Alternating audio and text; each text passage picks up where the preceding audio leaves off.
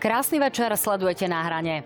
Minister Samuel Vlčan sa porúčal po veľkom škandále s eurodotáciou. Čo bude s touto dotáciou a čo napokon bude so samotnou vládou, keďže večer v mimoriadnom prejave v RTVS vystúpil aj samotný poverený predseda vlády Eduard Heger. Budeme mať napokon úradnícku vládu, no ale rast cien potravín a napokon aj všetkého elektromobilita a podobné témy, elektrická energia a plyn to sú veľké témy, dôležité záležitosti a práve na ne sa dnes budem pýtať mojich dvoch hostí. Ministra hospodárstva Karla Hirmana. Vítajte, pán minister. Dobrý večer, ďakujem. Tvar demokratov a tvar Sasky, bývalého štátneho tajomníka rezortu hospodárstva, pravú ruku v tomto rezorte pre Richarda Sulika, pána Karla Galeka. Vítajte, pán Galek, aj vy. Dobrý večer, ďakujem za pozvanie. Sme radi, že ste tu. Dámy a páni, dnes ale uvidíte aj exkluzívny prieskum agentúry. Ako, ako to už napokon v tejto relácii poznáte. Tento raz sme sa pýtali na to, či sa obávate toho, že po voľbách v septembri tohto roku sa nejakým spôsobom odkloní kurz Slovenskej republiky a nebudeme sa orientovať na západ, ale na východ. Výsledky už počas relácie uvidíte na stránke noviny.sk, sledujte aj naše noviny plus.sk, sledujte podcasty, na hrane TV Joj, Facebookový profil a náš Instagram. Páni, môžeme diskutovať, Môžeme začať, no tak a samozrejme nemôžeme začať ničím iným ako e, tým mimoriadným prejavom Eduarda Hegera. Videli ste ho, pán minister? Dohodol sa na tom aj s vami ako členmi vlády? Uh, úprimne uh, nie, nedohodol a úprimne nie, nevidel. Tak si z neho pustíme ukážku, nech sa páči. Áno, priznávam. Na chaose mám nepochybne svoj podiel viny a ja. Pozeral som sa na hádky Matoviča, Sulíka a ostatných. Hrízol som si do jazyka a trpel ich hádky a konflikty.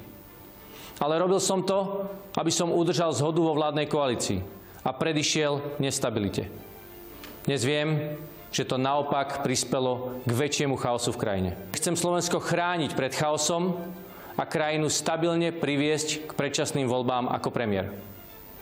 Uvedomujem si však zodpovednosť pani prezidentky a viem, že jej ide tiež o dobro a stabilitu našej vlasti. Budem rešpektovať, ak bude mať na vec iný názor a rozhodne sa inak. Čo na tieto slova teda hovoríte, pán minister, keď ste ich teraz videli prvýkrát? Že zažil som vo vláde pôsobenie pána Matoviča, takže si viem predstaviť, že to bolo a veľmi ťažké a zodpovedné viesť túto krajinu s takom, takýmto ministrom a členom vlády a predsedom najsilnejšej strany. A videl som, čo som zdedil mnohé veci na ministerstve hospodárstva.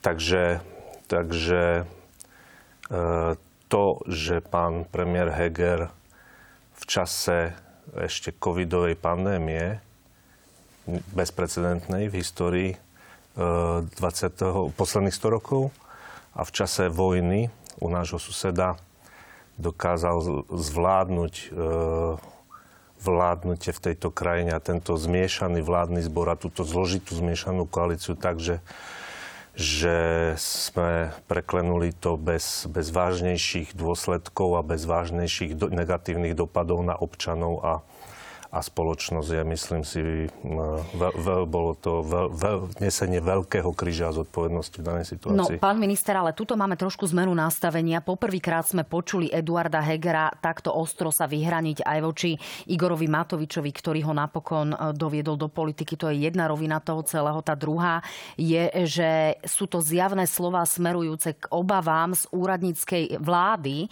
Čiže smeruje táto vláda k tomu, že končí a budeme, budeme tu mať úradnícky kabinet? Možno už od budúceho týždňa. Viete o tom niečo? Mm, neviem. Pozrite sa.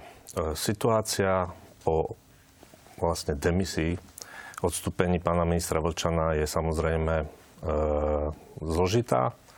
Je to e, na zodpovednosti teraz, alebo teda má to v rukách pani prezidentka tí, ktorí ten, túto situáciu, tento chaos spôsobili, sa nám smejú z parlamentných hlavíc a tvária sa ako opoziční politici a dávajú teraz návrhy v parlamente, rozšavté návrhy o, o, o mnoho miliardových výdavkov, ktoré nie sú kryté zo štátneho rozpočtu.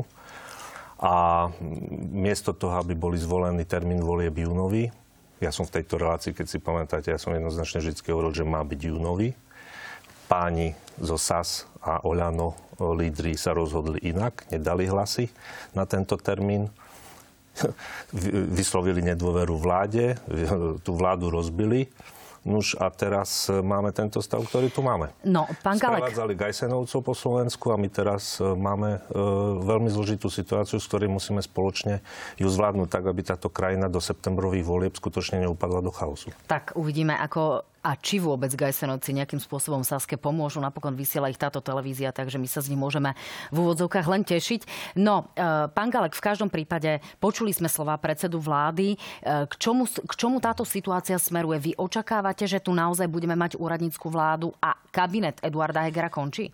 V prvom rade by som chcel pripomenúť pánovi zastupujúcemu poverenému ministrovi Hirmanovi, že bol aj on e, tým, kto bol vo vláde spolu s Igorom Matovičom, vtedy mu neprekážalo, že sedí v jednej miestnosti s ním. A bola to práve bola to práve Saska, ktorá bojovala proti Igorovi Matovičovi a naozaj obetovali sme sa, položili sme e, tú obetu.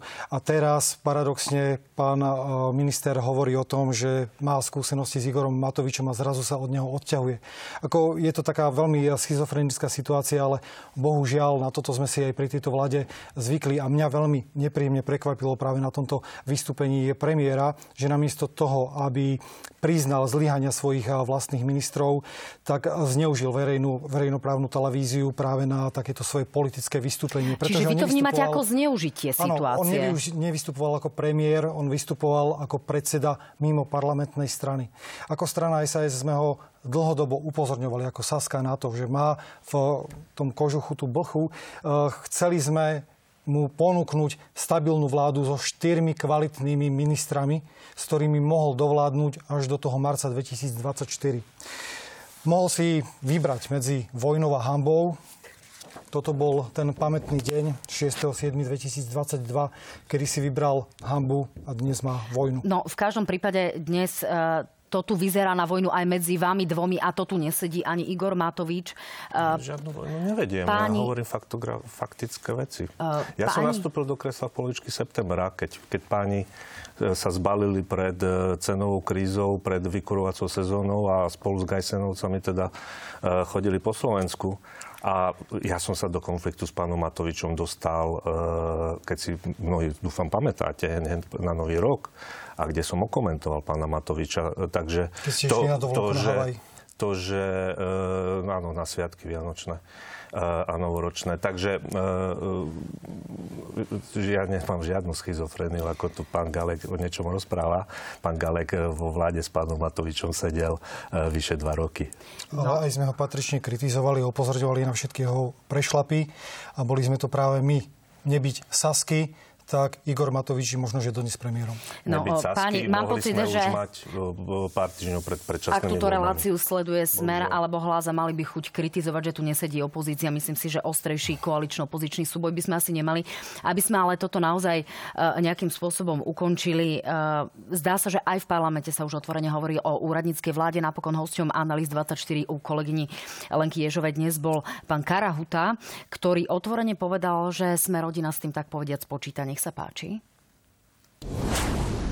pokiaľ pôjdeme touto cestou, vytvoríme precedens, že každý to podniká je zlý, respektíve nemôže sa zúčastňovať na žiadnom systéme, do, e, dotačnom systéme, tak potom povedzte mi, kto príde na ministerstvo pôdohospodárstva.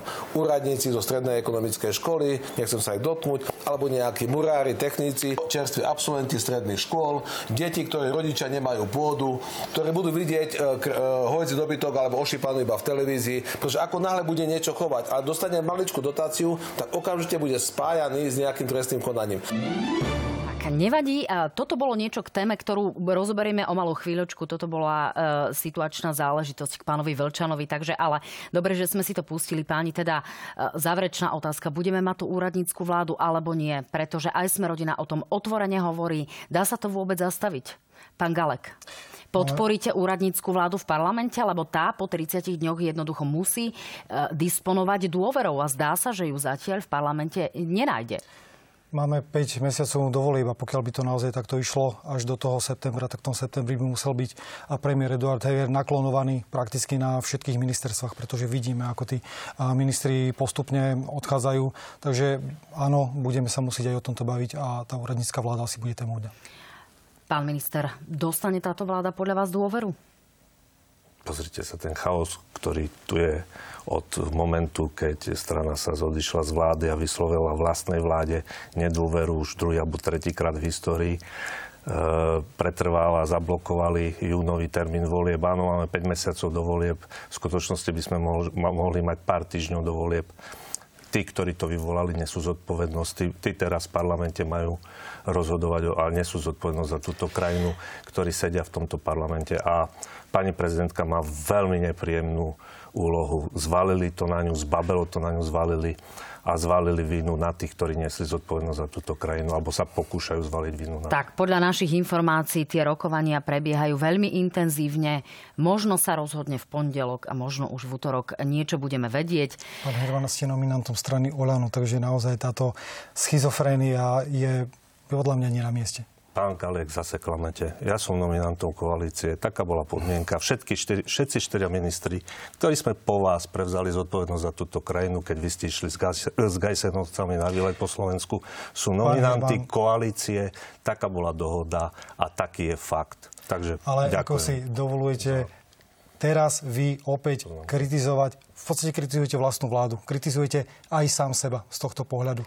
Jednoducho všetky rozhodnutia, ktoré boli prijaté aj v súvislosti s predčasnými voľbami, boli e, prijaté aj koaličnou radou koalíciou, ktorej vy ste súčasťou. Dobre, páni, myslím si, že ste si toto už vyšermovali vzájomne. Vráťme sa k tomu pánovi ministrovi Vlčanovi, ktorý teda už odovzdáva poverenie a nebude ministrom pôdohospodárstva. E, ako vy vnímate, pán minister, tú dotáciu 1,4 milióna eur? Je to naozaj veľká čiastka a naozaj tu vidíme ten konflikt e, záujmov. Na druhej strane e, je to rezort, ktorý je typický dotáciami, ktoré sú veľmi často povedzme nárokovateľné. Toto nie je tá situácia. Ako sa s tým vysporiadať? A vy by ste vôbec niekedy žiadali o takýto typ dotácie, hoci pán Karahuta hovoril otvorene o tom, že by sme tým pádom na čele takéhoto rezortu nikdy nemali človeka, ktorý má nejakú skúsenosť so spravovaním takéhoto rezortu.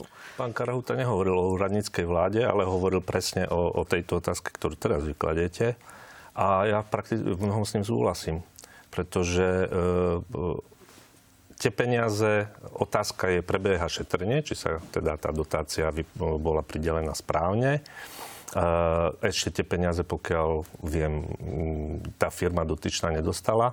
Ale pán Karovota celkom verejne prezentoval zaujímavý a reálny problém, zvlášť na ministerstve pôdohospodárstva, kde skutočne každý farmár alebo človek pôsobiaci v tomto rezorte nejakým spôsobom siahal a siaha na rôzne dotačné programy pre pôdohospodárov. A ak tam má byť expert na pôdohospodárstvo, tak je skutočne asi bude obrovský problém nájsť niekoho, kto jednoducho z tej branže, ktorý sa tomu rozumie, aby, aby nebol súčasťou v minulosti, ale aj v súčasnosti nejako, nejakých súč- e, dotačných programov, no, ktoré sú legitimné strane... a ktoré prebiehajú na základe platných predpisov, zákonov a schém e, Európskej únie. Na druhej strane tu máme členov vlády, ako je pani Remišová, ako pán Budaj, ktorí pánovi ministrovi jasne povedali, vráťte tú dotáciu, je to neetická záležitosť. Čiže Mal by ju pán minister vrátiť? No, zverejnené bolo aj pánom ministrom Budajom, že ešte tie peniaze nemá. To Takže... je technická záležitosť. Rozprávame sa o nároku, o vzdaní sa, čiže vy by ste odporúčali, aby si nenárokoval alebo nejakým spôsobom sa vzdal možnosti čerpať túto dotáciu, aby som bola technicky úplne presná? E, e, aby som bol úplne technicky presný, ja nemám informácie o podmienkach do tejto dotácie, schválenia tejto dotácie. To, dotáciu prideluje ministerstvo životného prostredia, po ktorého spada pán, e, teda šefuje pán Budaj ešte zatiaľ stále. Takže je to zodpovednosť pána Budaja a samozrejme pán Vlčan, respektíve tá firma, ktorá tú dotáciu požiadala. Ešte zatiaľ stále, takže sme zvedaví, že čo to bude potom na budúci týždeň. E, to ešte stále sa týka aj pána Budaja. Nech sa páči, pán Galek, zareagujte. No, Treba ju vrátiť z vášho pohľadu? Pre mňa je vôbec zaražajúce, že poverený minister uprednostnil túto dotáciu pred tým, aby pokračoval vo funkcii e, ministra. To znamená, on ako poverený minister odovzdal, alebo teda požiadal prezidentku o dopretie tohto poverenia, namiesto toho, aby odmietol tú dotáciu, ktorá mu bola pridelená. Áno, Môže byť, že táto dotácia, tak ako povedal aj pán minister, eh, bola pridelená človeku, ktorý v tom okruhu sa pohybuje, ale potom je možno, že dobré povedať si aj do budúcnosti pravidla, ako majú fungovať verejní funkcionári. No nech sa páči, pustíme si pánov, nech nám to nakrátko vysvetlia. Ja som to nezatajil. V akom momente podala, bola podaná žiadosť na akú sumu, to som nevedel. Ani som to nechcel vedieť. Ak niekto má problém s tým, aby tá firma dostala dotáciu, pokiaľ ja som aktívnym politikom, tak z politiky definitívne odchádzam. Firma Recycling, v ktorej bola firma, ktorej potom je spolupodielníkom pán Vlčan. Aj táto firma Recycling eh, mala nedostatky a na výzvy dávala opravy. Podobne aj iné tie spoločnosti, ktoré sa uchádzali. Žiaľ, niektoré napríklad vôbec na tie dotazy neodpovedali. V najbližších dňoch budem rokovať s pani prezidentkou a spoločne hľadať riešenie. Eh, pán Galek, mal by odísť v tomto momente aj pán minister Budaj?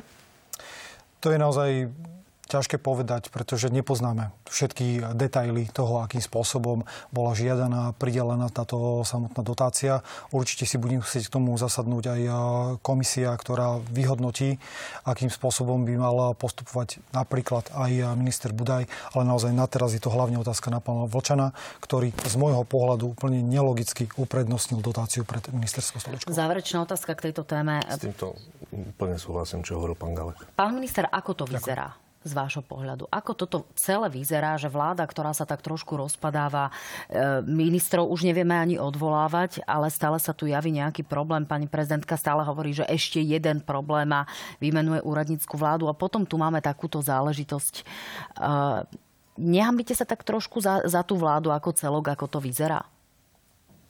Ja osobne?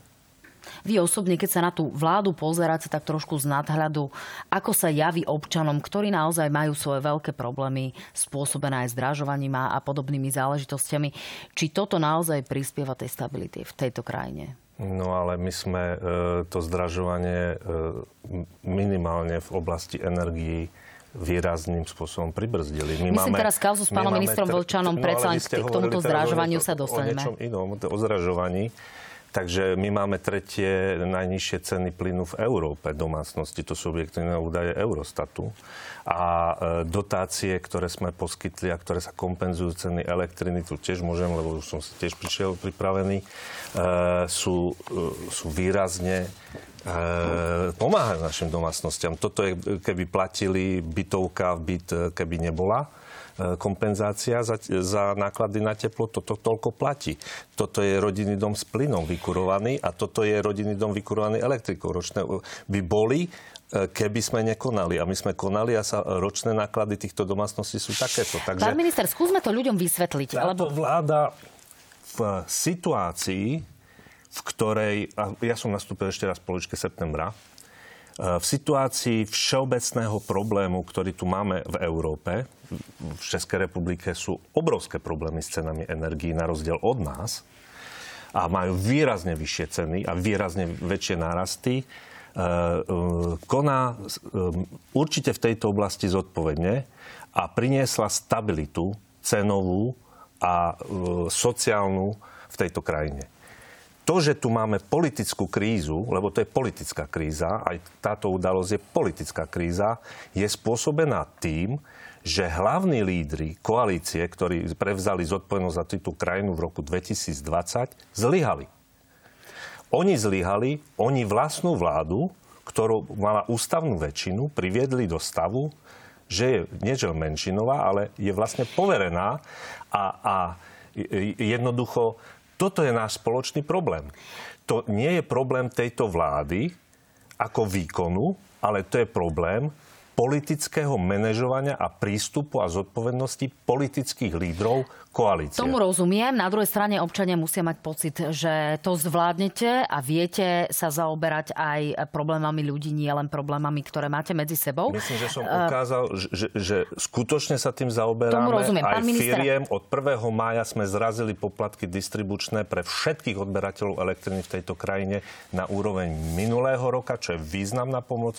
Kompenzácie bežia od decembra všetkým odberateľom elektriny a plynu na území Slovenskej republiky skutočne na ministerstve hospodárstva minimálne, ale aj v rámci vlády pracujeme a tá situácia je ustabilizovaná. Nie je ideálna, ale napríklad v porovnaní s Českou republikou a inými krajinami v EÚ, aj naš, mnohými našimi susedmi, je určite Pán minister, lepšia. je síce pravda, že vláda zastropovala áno aj ceny, e, aj výšku distribučných poplatkov a podobne. E, tu sa ale javia dva problémy. Ten prvý je, že tie ceny nám stále rastú, hoci štatistický úrad očakáva, že inflácia by mohla byť nižšia už v letných mesiacoch. Ceny energii nám nerastú. Ceny energii nie, ale ceny potravín a aj, aj výrobcovia a aj e, podnikatelia hovoria, že sa odvíja od toho e, teda tá, tá cena elektriny. Jednoducho, aby som, to zje, e, aby som to zjednodušila.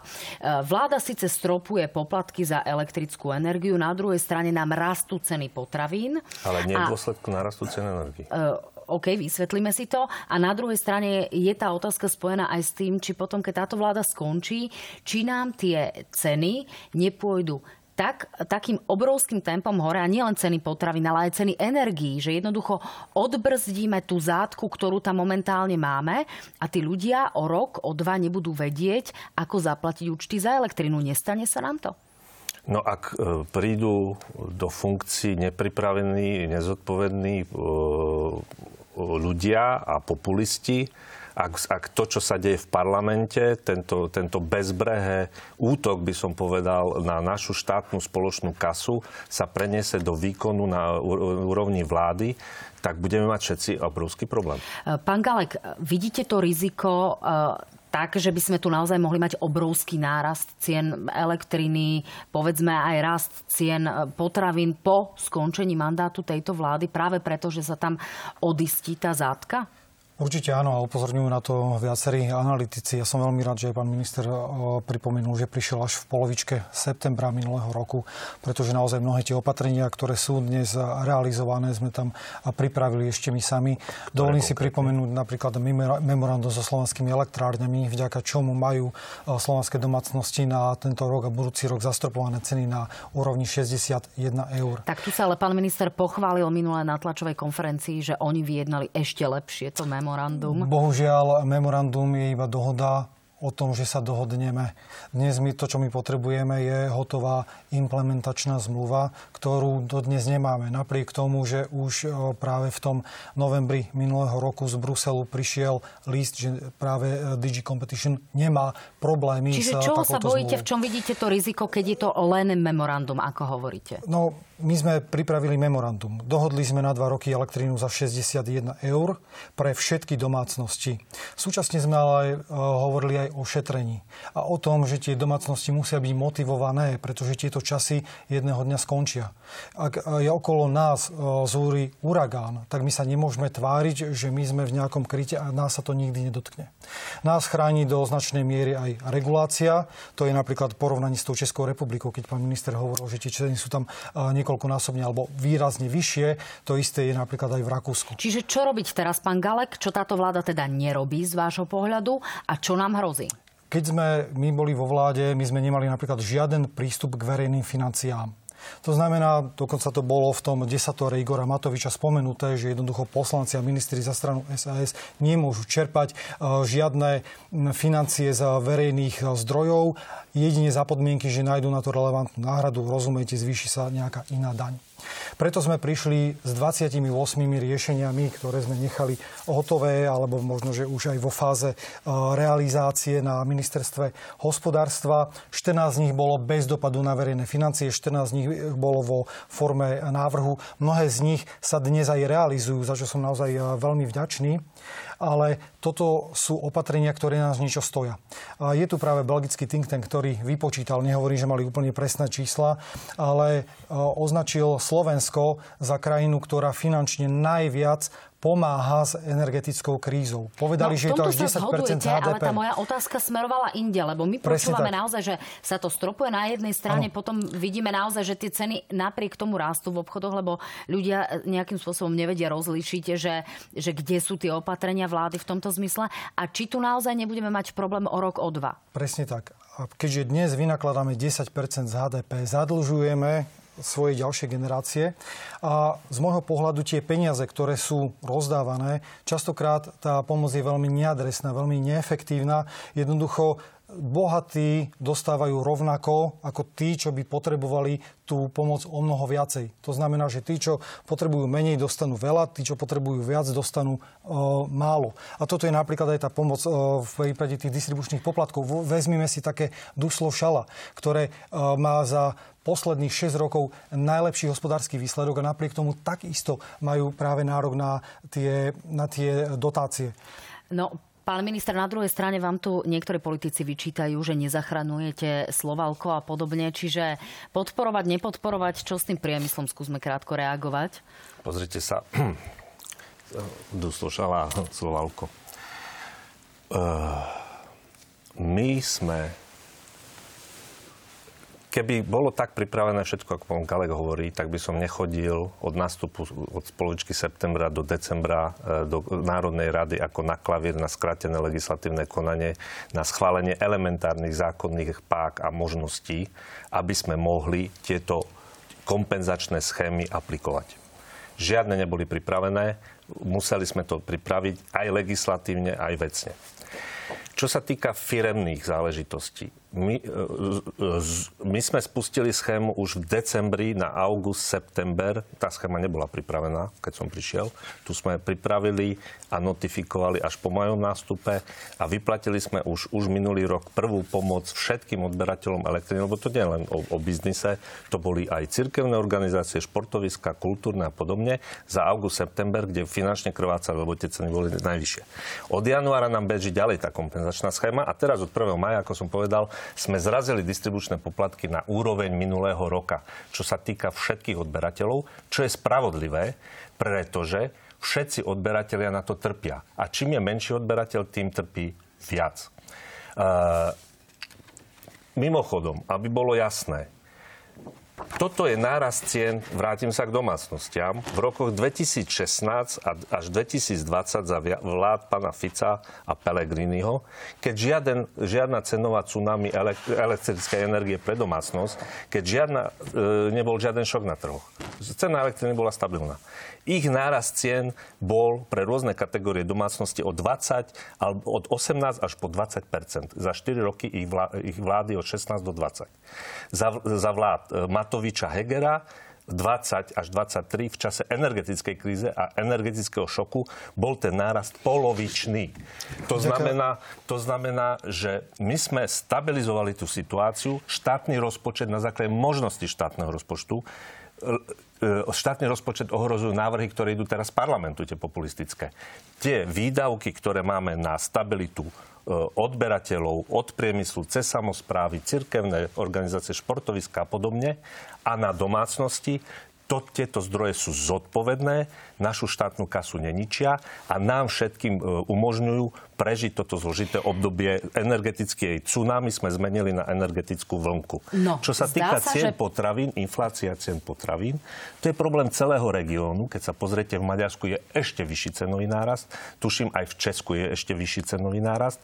To je problém nášho regiónu, špecifický, týka sa potravín, ale, netýk, ale nie, nie je spôsobený cenami energie. No, pokiaľ ešte ostaneme jednou vetou k tomu priemyslu, ja si pomôžem výrokom Petra Pellegriniho, ktorý teda stál na 1. maja pred Slovalkom a hovoril o dohode s priemyslom v prípade, že bude mať teda rozhodovacie právomoci a o dohode na, na nejakých stabilných cenách. Nech sa páči, vypočujme si to. Slovalko sa stalo pomníkom neschopnosti a arogancie vlády Igora Matoviča a Eduarda Hegera. Arogancie kvôli tomu, že neboli ochotní pomôcť tejto fabrike. Nerozumiem, ako mohla vláda Slovenskej republiky dopustiť, že sa na jej území prestane vyrábať hliník. Táto kľúčová komodita, čím sme oslabili nie len ekonomické a národno-štátne záujmy Slovenskej republiky, ale oslabili sme aj komplet záujmy celej Európskej únie, ktorá ukazuje sa, ak kríza ukázala napriamo, jednoducho je závislá od dovozu mnohých surovín a komodít smerom do Európskej únie z okolitých krajín pustíme ten výrok, ktorý sa týka dohody, o, e, dohody s priemyslom a s veľkými firmami. Nech sa páči podpísať s našim slovenským priemyslom vrátane tejto fabriky dlhodobé kontrakty za výhodné ceny, ktoré budú garantovať stabilitu tejto fabrike nielen na jeden rok, ale aj napriek výkyvom budúcim možno na trhu s elektrickou energiou, aby fabrika vedela, že najbližších 5-10 rokov bude dostávať za takéto ceny elektrickú energiu. Skúste jednu vetu, pán Galek. Je toto vôbec možné?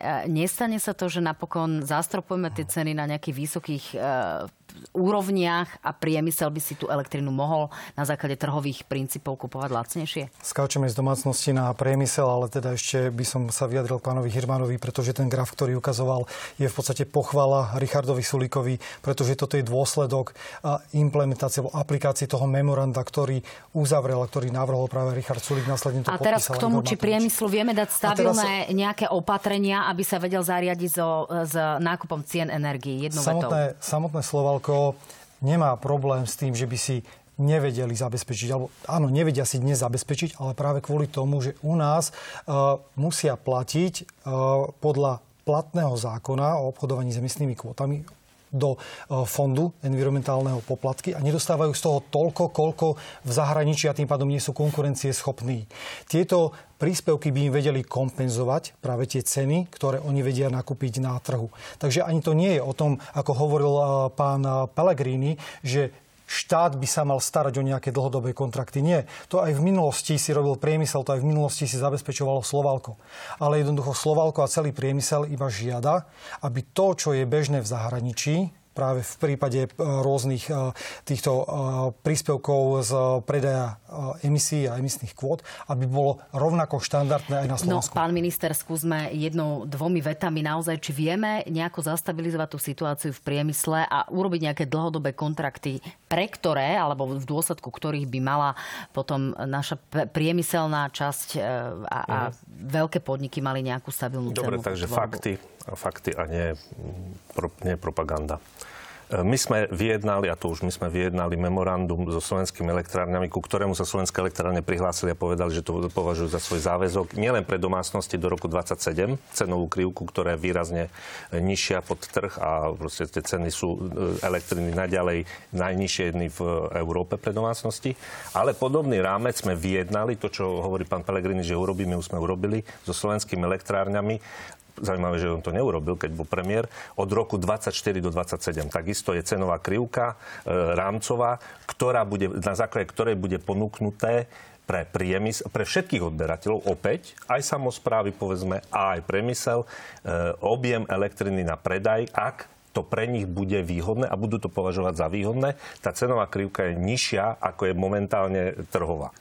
To je prvá a zásadná vec. To znamená, že už takýto rámcový sme dojednali, to, čo hovorí pán Pelegrini, že pripraví. Druhá zásadná vec. Keď bol pán Pelegrini a, pani, a pán Fico premiérmi, oni Sloválku z tohto Envirofondu neposkytovali žiadnu podporu takisto. Respektíve nedávali žiadnu podporu. Uh, tretia vec, práve v roku 2019, keď bol pán Pelegrini premiér, Slovalko malo historickú stratu 40 miliónov eur a bojovalo o život a žiadnu pomoc nedostalo od Pelegriniho vlády, až nastúpila nová vláda v roku 2020. Takže už, už, už to Sloválkov nejako prežilo práve e, vládnutie pána Pelegriniho. No, tak ste a si posledná, vykolikovali priestor. Posledná zásadná vec, po, buďme úprimní, e, energeticky takto náročná výroba súrovín, ako je hliník, trošku tiež trošku v tom vyznám. Keď sa pozriete na svetový priemysel hlinikársky, je tam, kde je lacná elektrina. Povedzme, ruské hlinikárne sú na ďalekom východe, kde je na Jeniseji a veľko, veľtokoch obrovské vodné elektrárne. Sú hlinikárne na Islande, lebo je tam geotermálna energia, ktorá je super lacná, alebo sú hlinikárne na pobreží, kde je lacný dostup suroviny. Slovalko nemá bauxit, ten už v Maďarsku sa neťaží. Dobre, to už je naozaj dováža, taká detailná záležitosť. Ja som chcela vedieť, či ľudia... A na záver, v priemysle vedia si z tohto ja niečo som odniesť? rokoval s jedným akcionárom Slovalka aj s vedením, manažmentom o perspektívnej novej výrobnom programe pre ľudí tam zamestnaných a pre túto fabriku, ktorá by priniesla výrobu perspektívnu pre 21. storočie. Toto, toto Je sme to začali. teraz? Toto rokovanie sme začali. A vyrábal by sa tam teda na, naďalej hliník, hej? Alebo niečo iné? Perspektívna výroba, ktorá pre túto fabriku, pre tento región a pre týchto ľudí, aj v tej kvalifikácii, ktorú majú, im prinesú nové e, udržania a nové pracovné príležitosti e, e, zodpovedajúce úrovni 21. storočia. Tak, to je nová zaujímavá informácia. Pán Galek, zareagujte a ideme k tomu, čo povedal Robert Fico v parlamente. Čo sa týka teda e, materiálov, ktoré, o ktorých sa bude rokovať zajtra, nech sa páči. Dobre, tak ďakujem pekne. Iba k tomu memorandu sa ešte e, jednou vetou vrátim, e, lebo pán minister hovorí, že vyrokovali lepšie podmienky. No bohužiaľ nie je to celkom tak, pretože v tomto roku napríklad Slovenské elektrárne dodajú iba 2,7 terawatt hodiny, to znamená o 60% menej ako mali. Sice pán minister potom asi v ďalšej viete dodá, že veď na budúci rok to Slovenská elektrárne dokompenzujú, ale bohužiaľ to, čo dojednal pán minister, je iba nezáväzný dotatok k nezáväznému memorandu a implementačná zmluva stále nie je. To no, znamená, že Slovenské elektrárne nemajú ani na základe Páni, čoho... z tohto už naozaj ľudia nič nemajú, lebo Dobre. to sú detailné informácie z memoranda. Poďme sa venovať tomu, že zajtra tu budeme mať naozaj opatrenia, o ktorých sa bude rokovať v parlamente, ktoré sa týkajú E, zastropovania cien. E, a zhodenie mimoriadnej schôdze zo stola takýmito slovami okomentoval práve Robert Fico. Nech sa páči. Odkazujeme poslanci vládnej koalícii, od, odkazujú ľuďom, e, chodte si nasrať. Prepačte za, za výraz, ale takého fakapa, ako ukázala táto vládna koalícia ľuďom, už dávno neukázala. Krátko, pán toto, minister. Toto ukázal pán Fico ľuďom, keď vládol, že mal dvojnásobný nárast cien elektriny za, za vlády 20, 16 až 20 a e, ako bol teraz od roku 20 do 23. Čo má zmysel? Stopovať, stropovať marže? Má zmysel republike. urobiť ešte nejaké opatrenia, aby tie ceny nerástli nejakým spôsobom skokovo? Čo má zmysel ešte urobiť možno do tých volieb, aby sme trošku obmedzili e, tie ceny a pomohli ľuďom? Ľudia kľud elektrina je tu zastropovaná do roku 27. Na tento a budúci rok 61 eur. E, to, čo to hovorí pán Gale, komodita je. E, Marže obchodníkov? Ale to, e, keď už takisto tie ceny finálne, to som ukazoval a môžem ukázať ešte raz, sú zabezpečené pre slovenské domácnosti.